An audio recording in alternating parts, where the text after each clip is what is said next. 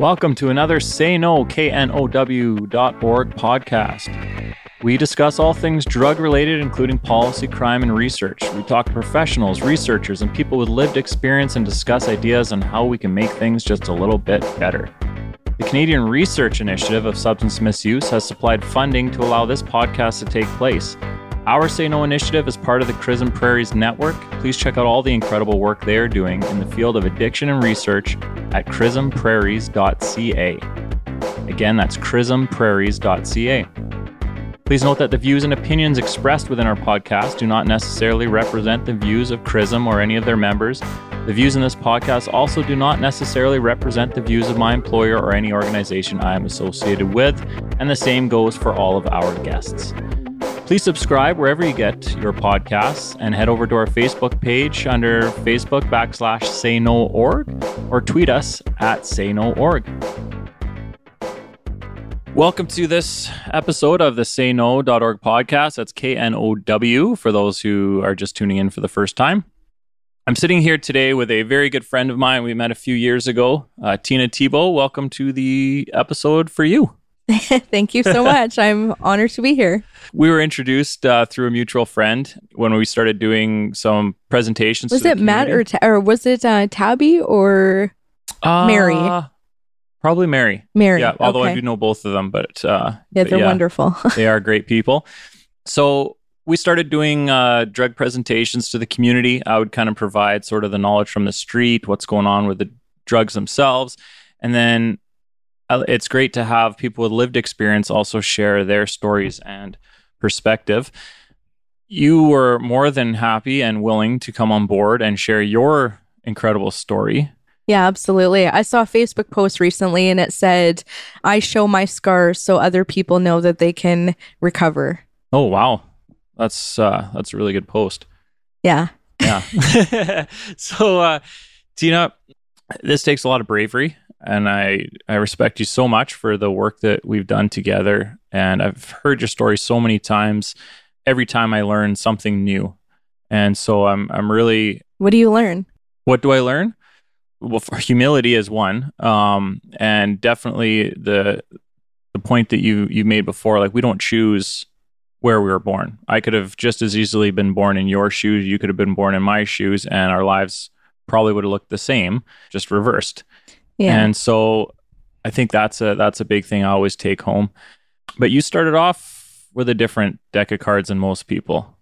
Yeah. I well honestly I think unfortunately the truth is uh, I think a lot of people are born with those same cards. They are, yeah. I think uh, that's why we have maybe you know, we have so many hurting people and so much addiction out there because a lot of people are are getting dealt cards that they're not there's maybe not enough resources for people to to know how to deal with to deal with their upbringing and and to know how to maybe, maybe even access the resources that are out there currently. Right. So how, how did life start for you, Tina?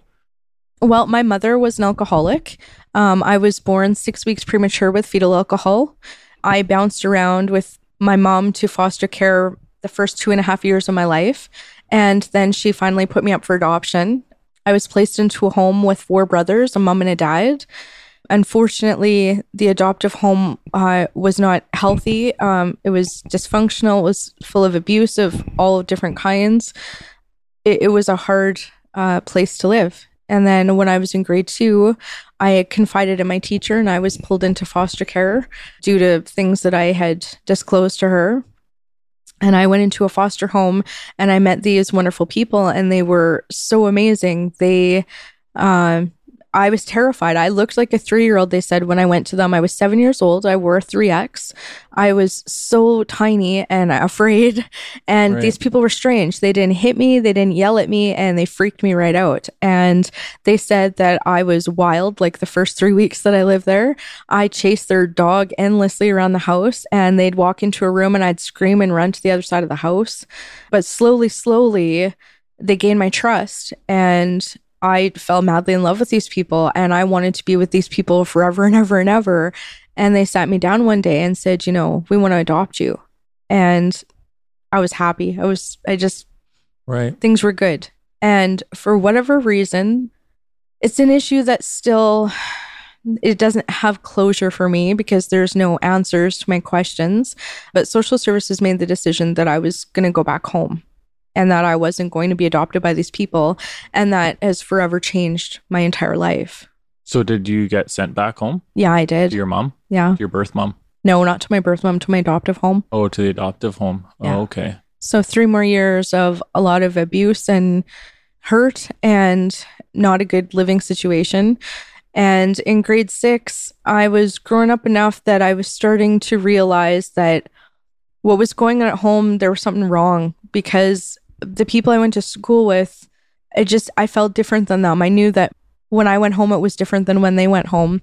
And I found some pictures of me in the garbage and I just knew that this this woman who was raising me was terrible and she had no kindness and no love and no anything good for me Mhm. and things were getting increasingly worse the abuse was getting worse and I phoned social services at school to basically fight for myself like I think I remembered my foster parents when I was 7 somewhere deep in the back of my head and was like there were people who loved me and I was somebody and I was treated the way children should be treated and i think that stuck somewhere with me and i think that's what gave me the you know the gusto to phone social services and say hey this is my day-to-day life like help me out here So, what kind of abuse was it were you facing in this home?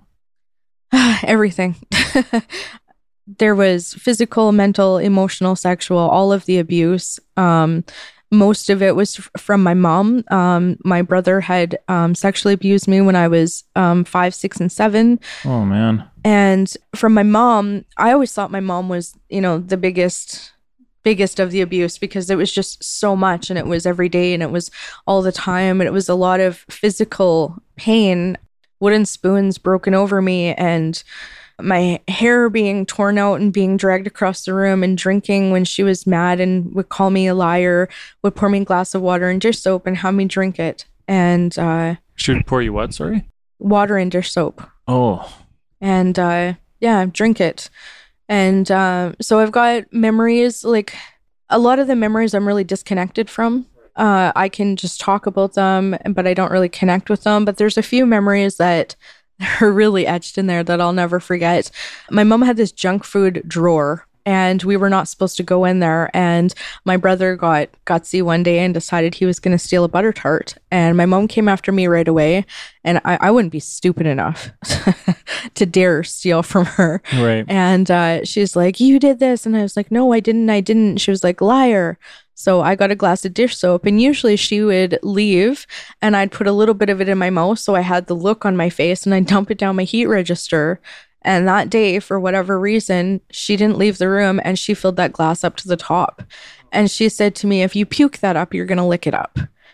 And i remember just thinking just do it fast. Just Oh, chug it God. fast.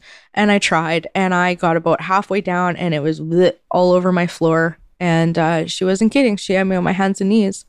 And I remember my brother walking by and looking like he was going to throw up. Oh, Tina. And uh, I, I mean, I don't realize how horrifying this is for other people to hear because it was my every. It was, it, it was just my life. Like, just how it was then. Oh man. yeah. So there will never be yellow dish soap in my house ever. No, I imagine Ever. not. Yeah. Yeah. And it took, I mean, I had hatred, hatred, pure hatred for this woman. When I was about four years old, she walked out of the bathroom one day and she walked past me. And I remember mentally stabbing her in the back. And I came up with this fantasy, I guess, to kind of deal with everything where I would put her in a wooden chair and I would take a rope and I would tie her to the chair. And please don't judge me for No, this. there is no judgment from my part. I would tie her to a chair and I wanted to rip out all the hairs on her head the way she yanked my hair. I wanted to yank all of her hair out. Right. All of it was gone. I wanted to cover her whole body, head to toe, with with bruises from wooden spoons that she broke on my body. And mostly, mostly, I wanted to pour dish soap down her throat and watch her choke to death on it. Yeah. Well, that's not surprising. And I pictured that so many times throughout my life growing up. And it was it scared me how vivid that picture was to me and how terrible my hatred for her was. And I remember making a choice at some point, I don't remember how old I was, But I remember making a choice and a promise to myself that I was never, ever, ever going to be like her. That I didn't want to be that hateful and that cruel and that bitter. Right. Well, you clearly aren't. I don't know. Thursdays. yeah.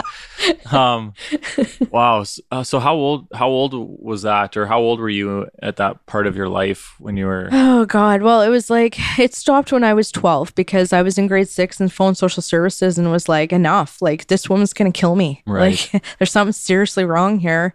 And um were the other siblings in the home her birth kids, or were they adopted as yeah, well? Or? they were all her biological children. When I was living in the foster home that I had been, you know, I was removed when I was seven. When I was gone, she was pregnant with a girl, and I didn't know that she was pregnant. And I came home to a new baby sister because of the rules that she had, a lot of strange rules. One of them was that I was not allowed to speak or interact with her.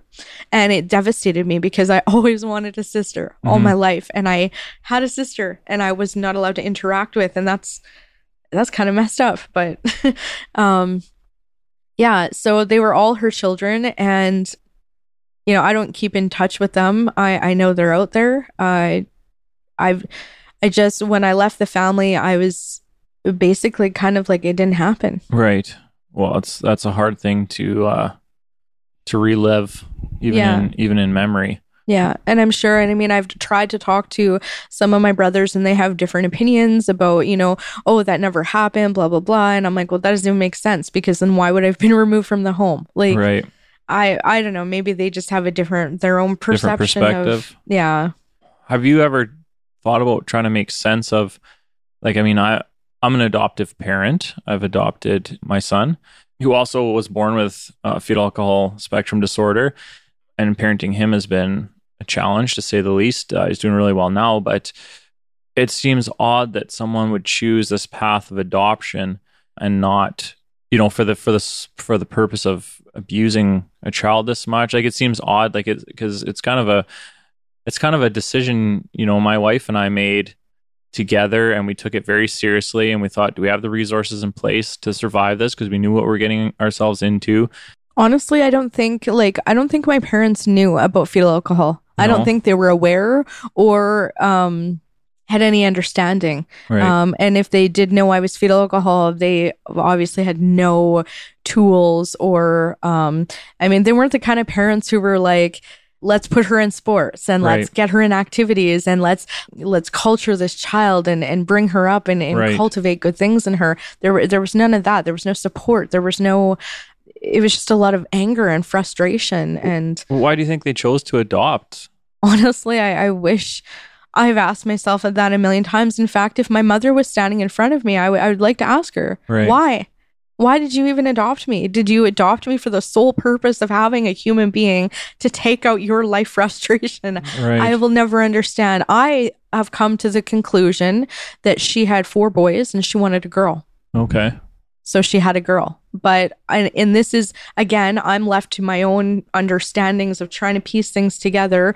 I've concluded that maybe I wasn't the little girl that she wanted because I was not the, you know, I remember her making me have my hair perfect and little frilly dresses and socks. And she just wanted this little doll. right And that wasn't me. I like dirt and rocks. Yeah. And, and I was, you know, I was probably a handful. I was fetal alcohol. I, I could imagine that I mean, things as an adult with FAS are hard sometimes. I can't even imagine how difficult maybe it would be to raise a child like that. right I mean, you've said yourself. You mean it's it's not easy. it's not easy you know Yeah, That actually reminds me i think we should probably do an episode just on fetal alcohol syndrome because it is it does affect so many people in our community and i've got some connections at the center here that i'm thinking we should do an episode in the future that'd be great. yeah and actually to have you as one of the as the interviewer there i think would make the most sense so Mhm. maybe we can set that up That'd be cool. so going back to your story tina um, obviously your childhood wasn't exactly roses so what happened in your in your formative like teenage years Uh, it was uh, I want to say a lot of foster care because I've heard there's a lot of people who've been in like a lot of foster care, but I lived in three different foster homes. I became a permanent ward of the government, uh, which means that social services was essentially my family. right so I, I stayed in three foster homes. I was fortunate that I wasn't bounced around more than that. One of the foster homes, uh, I lived out in Drake for a year on a farm, and I was abruptly moved, and nobody said anything to me why. I was just moved, and I found out later they were shut down, and that's not my story to share, but they were Okay. shut down. And uh, and then I was moved to Saskatoon, and I stayed in a home for three years. They were pretty strict, and it was made really clear, you know, you don't call us mom and dad. We are not your mom and dad. We are not your family. You are lucky to be living in our house and you are a foster child to not be trusted.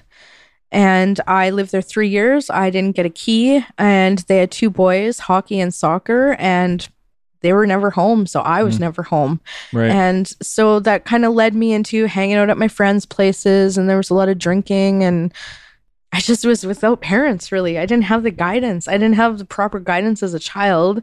And then as a teenager, I didn't have really guidance either. I just Hmm. kind of floating around trying to fit in at school and trying to appear like my life was normal like everybody else and I didn't have this crazy childhood to carry around with me and just wanted so badly to just be like everybody else and yeah, and eventually drinking, guys, drugs.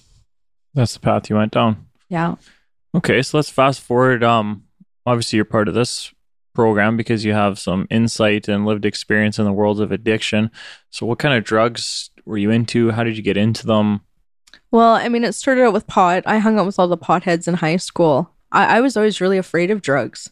Like before I was tainted, basically, I was I was really afraid of drugs, and uh, I had I heard all the you know things that they'd have people come to school and be like, just say no to drugs, and drugs are scary, and it worked. I was scared of drugs, Mhm. but I was in high school and I saw my friends get high every day, and they never died, and they just looked like they were having so much fun, and curiosity got the best of me one day. So in grade 10, I decided, yeah, okay, let's go check this out. And my friends were dumbfounded, like, what? Like, because they asked me every day, every day for months, like, we're to go get high, come with us. And I was like, no. And then one day I was like, no, yeah. And they all turned around and just looked at me like, what? And I was like, yeah, like, come on, let's go check this out. It was a terrible day. I went and got high and I, I was terrified. I didn't know what was wrong with me uh, when I was high. I was freaking out. It was terrible. So I didn't touch drugs for about a year. And then I dated a guy who was older than me and they did pot. So I was smoking pot a little bit and it, it seemed to hit me harder than other people. It seemed Okay. to really mess me up. And then when I was 19, I, uh, I met my real mom when I was 15. I had wrote a letter to social services and said like I want to meet my mom. This is my life and this is all I want in the world is to meet my mom and they said okay. So I met her and I wasn't ready for that and we got in a fight when I was 18, 19 years old and she basically said to me just in a moment of anger, you know, like I don't give a fuck what you do with your life, fuck you and hung up. Okay. And she had no idea what those words would do to me that I didn't have the maturity to be like, oh, she's just mad. It's just a momentary thing.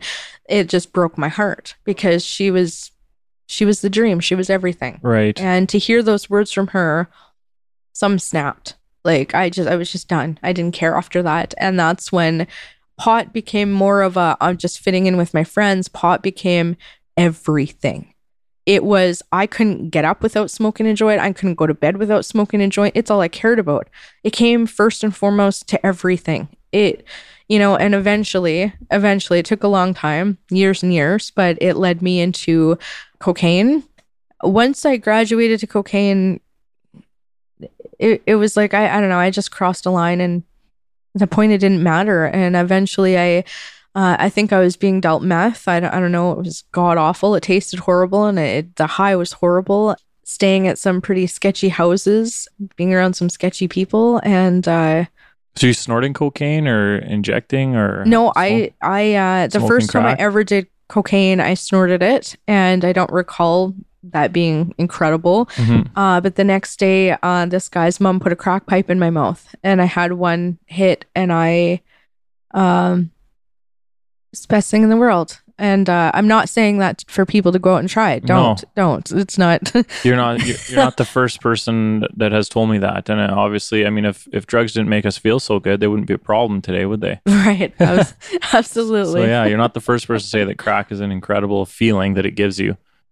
Yeah there's nothing quite quite like that. And uh there's definite moments in my life like I, i'm clean now but there's definite moments where i'm like wow you know, sometimes you, I mean, I don't have them anymore, but I used to have what people call using dreams. And using dreams are where you're in your dream and it's very vivid and you're getting high in your dream and then you wake up abruptly. I've had those dreams where I'm standing at the stove. I don't know why I'm always standing at a stove, but then I'm about to take a, a hit off my pipe and I'm holding my breath and I wake up and it's a, it's a 50 50. It's like, 50%, oh, damn, I wanted that high so damn bad. And the other 50% is like, holy fuck, thank God it was just a dream. Right, right. but they're fewer and fewer. Like I haven't had a using dream in a while. And um, I, I'm just, I'm in a weird spot right now because I've been, I've been clean for two years. You know, life is good. Right. And, and I, I don't know if a lot of people can relate to this, but I, I'm at a point right now where I'm kind of looking around every corner. I'm kind of holding my breath. I'm waiting for the other shoe to drop oh, because oh, it's been a year. I've got my own place now. Things are just lining up for me. Right. And I'm miserable. And my mentor's like, What's wrong? And I'm like, Honestly, do you want to know what's wrong? Everything is so good. It's and usually when ex- shit is so good, some shit hits the fan. Well, you're you're not accepting the fact that you deserve things to be good. I guess maybe, but it's just been a pattern in my life, right? Yeah, where exactly. like where things are really good, all of a sudden some major shit goes down. Mhm. And so right now I feel like I'm like I'm on guard, right? I'm Right. like, okay, what's going down? What's going down? So it, it's a weird process. I'm trying to just enjoy it and keep telling myself, like, no, things maybe things are just going to be good They're here going to be out. good, yeah, and you deserve things to be good. I'm sure there's I'm sure there's a time where I mean, I've seen it so many times at work where people self-sabotage their own happiness because they don't feel that they deserve it. Yeah, and it's a weird thing because I hear I hear you when you say you deserve it, but I don't believe it. Oh, I'm telling you, you deserve it. Of all the people I know, you deserve Well, you deserve you. it. I mean, we just heard we just heard the upbringing you've had, and to see where you are today. I mean, it's it, it- I don't know if I could make it out of that. Like it, that takes the kind of character that a lot of people can't recover out of a childhood like that. Oh, I think people can. They just need to have there. There, there needs to be somebody. There needs to be even just one person. Uh, this is what I think because the day that I quit, I'll tell you an interesting story. The day that I quit, I was supposed to be meeting with my mentor that day, Mhm. and I was sitting in a drug house, and I had been high for about I don't know eighteen hours at that point, and Off uh, the crack at that time. no, I think I was on meth. Whatever they were feeding me, it was Yeah. just garbage. It was gross Were you smoking it or injecting? smoking it Smoking and it, it was terrible yeah it was like really jittery ugh, it was gross but um so she had phoned me i was supposed to be meeting with her but i was at this house out of my mind and so i rejected the call and then something I, I don't know not audio but just in my mind was like call her back Mhm. so I called her back and I said to her, Can you come pick me up? And she was like, Yeah, where are you? And I said, I'm not at home. And she was like, Nope, that's okay. Like, where are you? I will come pick you up. And I just know, I just know inside of myself that had she not, had she judged me that day, had she said, Oh, like, that's not my job, Right. whatever, I probably would have died that day because wow. I wouldn't have stopped smoking. I would have just been like, Nobody cares. cares you know? about me. Yeah. Oh wow. But she didn't. She picked me up and she never judged me. And she didn't, you know, and I was really out of my mind that day. And uh, I was like, I was all over the place. And so, uh, so you must have already been, if you already had a mentor at that stage, you must have already been starting to reach out to the support community. yeah, like one thing I was told throughout my life is that I was so resourceful that I just had a way of. I, I just it was something I think that my my foster parents had instilled in me because they said if something's wrong tell somebody. Right. and if they don't listen tell somebody else and just keep talking until somebody listens to you. So I guess I kind of got some resourcefulness from that because I would just tell people like this is my life and this was what's going on with me. And I've been told like you're so articulate and that has helped me move forward in my life because I just I am so open i guess about Right. who i am and, and what i've my perception my perception of, of everything that i've been through and that i guess I'm, I'm just good at reaching out and just keep telling people and eventually the right people fall into your fall into your life if you if you don't give up and i think there was a part of me that i didn't i didn't want to give up i just needed somebody to believe in me i needed somebody to to be like hey yeah you're worth it Right.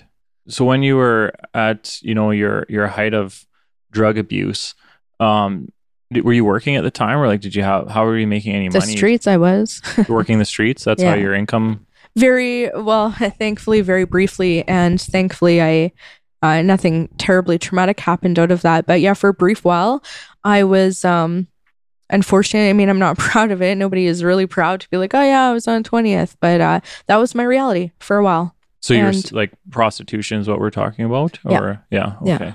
And uh, I had a house that was nearby, and I basically bounced between standing on the street corner, going through the motions to get the money because I was basically telling myself the whole time, I'm about to go get high. I'm about to go get high. And that's Right. what would bring me through whoever I was encountering and uh, and then I go get high and then I go back to the street and I just bounce back and forth and I don't even know it was such a blur I, I honestly don't know how long uh, it could have been a month it could have been six months I really I don't know it's just a blur So when when it came to that moment where you were able to accept recovery or move to recovery, how did that how did that happen? How did that come about?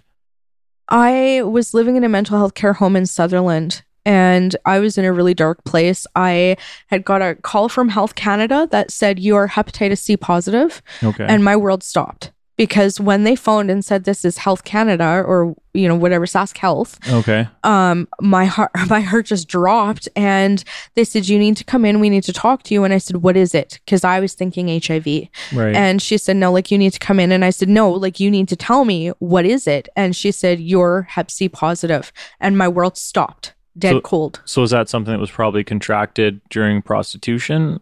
Um, yeah, because? I, I was no, no, no. Like I was briefly, uh, I had met these girls, and uh, to this day, I wonder what went through my head when I handed my arm over to some girl for her to shoot her up, to shoot me up the first time. I don't know what in the world went through my head that day, but oh, so uh, a dirty needle, most likely.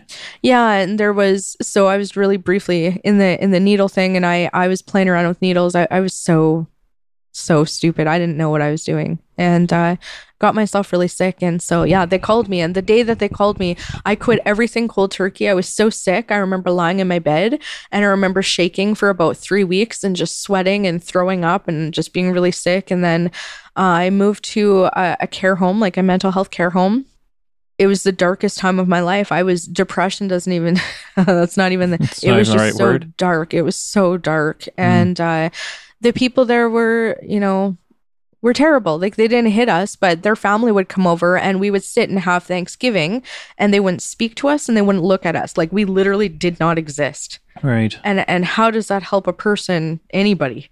Like to to be completely anyways. Uh yeah, so I was in a dark area and I didn't use for about 8 months and then I relapsed and I went back to that old house. I I remember watching this lady digging around in her leg uh with a needle and just sitting there like it was really normal and her taking my money and and just waiting for the drugs. And then it was different. There was something different because i hadn't used in about eight months and it just it wasn't uh, it wasn't the same. And i remember when i left that house that night i was like i'm never going to come back to this house. Wow. and i never have. Never been back to that house. And uh yeah sometimes i wonder about the people there you know if they're still around and Yeah. if they got help and So when you pretty much quit cold turkey after you got the news that you had Hep C? Yeah for a while. For a while, for a while, okay, for a while. the- like i did really good for a while. I uh i was off it for about two years i think. Like you you have to bear with me because Yep. my memory is so scattered. Uh i think it was about two years. And i somehow got the thought in my head that it was a smart adult decision to buy an eight ball i thought i had the money for it i wasn't putting myself out financially and i couldn't shake the thought and that it was you know well this is well thought out and i'll be responsible and i just go do this eight ball Yeah. and I'll be done with it. And that led me on a two year spiral Oh, of okay. you know pawning everything that I had. You know, my one eight ball turned into a two year blitz of a mess. Was that an eight ball of crack? No, No, no, just wanted to get an eight ball of coke. of coke. Oh, okay. And well, yeah, to smoke it. So yeah, I guess technically yeah, it would be, Yeah. yeah. that was my drug of choice. Okay. Uh, there was yeah nothing that topped that, but um, yeah, it was terrible. I, re- I remember. I mean, I'm really throwing myself under the bus and putting myself out here by yeah, just you are. Telling the, but this is the This is the- truth of addiction. Yeah, this is and the truth. and if this is going to help people to be brutally, deadly honest about, you know, I have a saying I was too smart and too stupid to do drugs because I was. Mhm. I had no idea what I was doing. with these drugs. I had no business playing. I was like a child with matches, like Right. no idea. So Right. dumb, but also too smart. Right. You know, I was smarter than addiction. Eventually, I saw through. Um, it was a charade. It was. It was. You know, I knew that that there had to be something better out there. That that was not what God had my life set out to be. I wasn't. I didn't go through everything I went through to be a drug addict and die in a gutter. That wasn't what my life was for. Hmm. I knew probably since I was twelve that my calling was to help other people little did I know that my life and that drugs was going to be the way Right. that it was all going to happen like that. So, I mean, I, as I'm saying this, I'm like, God, people are going to hear this and be like, wow. but no, I mean, I'm okay to be open and honest about it and just be like, yeah, this is the reality of what I did. And I hope I never have to live my life again. No, I hope I hope not as well. So when you were um after you kind of did that two year blitz again, what is it that got you to the point like how did you get from basically this in a two year drugged out stupor, living in and out of a group home, pawning all your stuff to now, I mean, we're sitting in your living room, you know, you're an artist, you're very musically, you're talented. I mean, you play the piano all the time. Oh, by the grace Facebook of page. God, seriously. Like there's something bigger out there than me and and he had me and he was not gonna let me go and and be like, You're gonna die a drug addict. No, there was something and it's bigger than me because I'm not that powerful. Right. I'm not bigger than addiction. I'm So- really not. so faith so faith you you found so you found faith I mean, Deb and Michael, they were my foster parents when I was seven, and they were the ones who first taught me about God. And you know, I don't want to be all preachy or whatever. This no is all good this is your story you tell just- it Yeah, and uh, but for me, I mean, I I don't have an explanation. I don't know what pulled me out of it. All I can say it was something bigger than me. I I had I guess supportive people. Like I said, I had a mentor who who wasn't going to judge me, and uh, I remember towards the end, I I would get high and I would stand in front of the mirror and I would just cry and yell at myself, and I just I looked miserable just standing in front of a mirror high crying. Mhm. and i kept doing that and i and i hated myself and i beat myself up about it so much and i don't know i i think i asked myself a lot why that day? Like why did i quit that day? What finally clicked? What finally just i don't know. I don't know what it was. I think i was just done. You're done with the life? Yeah and i just knew i was gonna die. I knew if i kept doing it i was gonna die. Right how important do you think an individual's spirituality no matter what sort of faith they they grew up in or or i don't know is- it can be linked to self-esteem how how important i mean i've heard your story so i i think i know your answer but how important is uh is faith or or spirituality in a person's road to recovery it's cornerstone. Like it, it absolutely. Um, you, everybody's got to believe in something. Right. Like there's got to be something, and uh, you know, for people who are like, oh, I don't want to hear about God. blah, blah, blah." I mean, I just tell people who are like, oh, I don't believe in God. Well, when you close your eyes at night, you believe you're gonna wake up.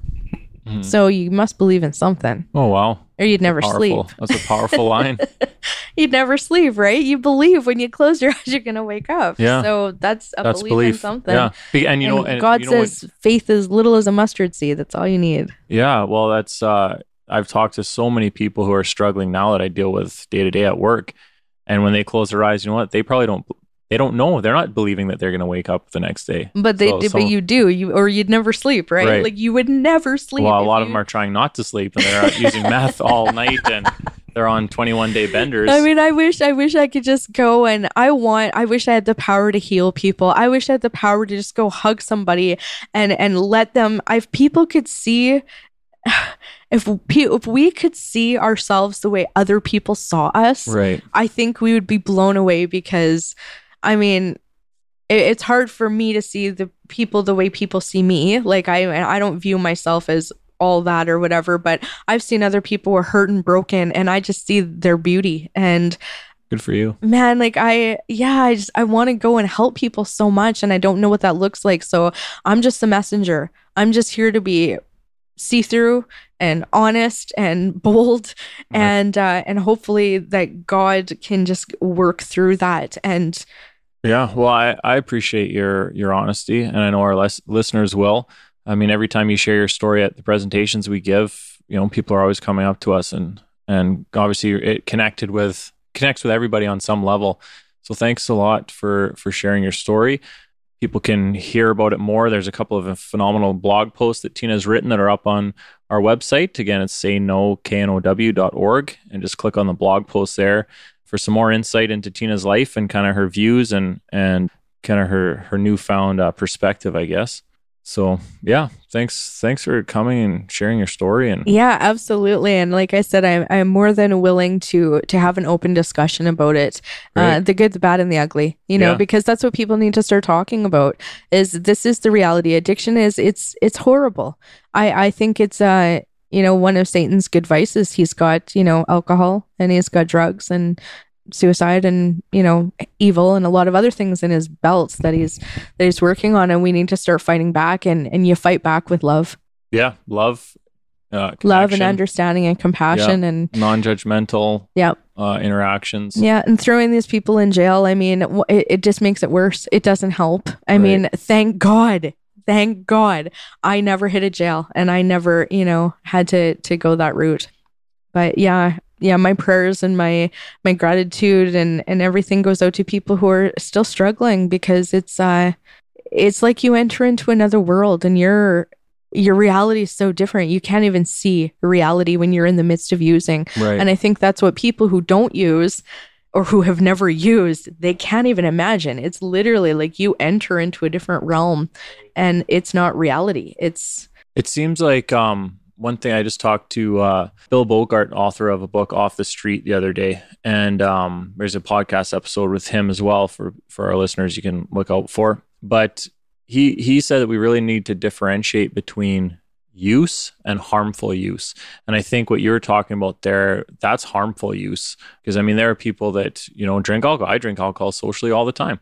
Right. Um, but and and I'm not going into a dark place. But for those that suddenly go down there and we can recognize that okay, this is harmful use, and it's harmful use that both seems to uh, to kind of have that grasp on an individual's life where it starts healing. I agree. And that man that actually I agree with that a lot. That makes so much sense because there are that is so true. Like there are some people who can go have a glass of wine right. and they're not going to go home and beat their kids. Right. And then there's other people who should never ever drink. That's right. Yeah, and and drugs, you know, realistically have been the same. It's only a very small percentage of drug users altogether that are causing the chaos in their own life and the life of others. But right. Um, thanks again for sharing your story, Tina, and I hope our listeners enjoyed.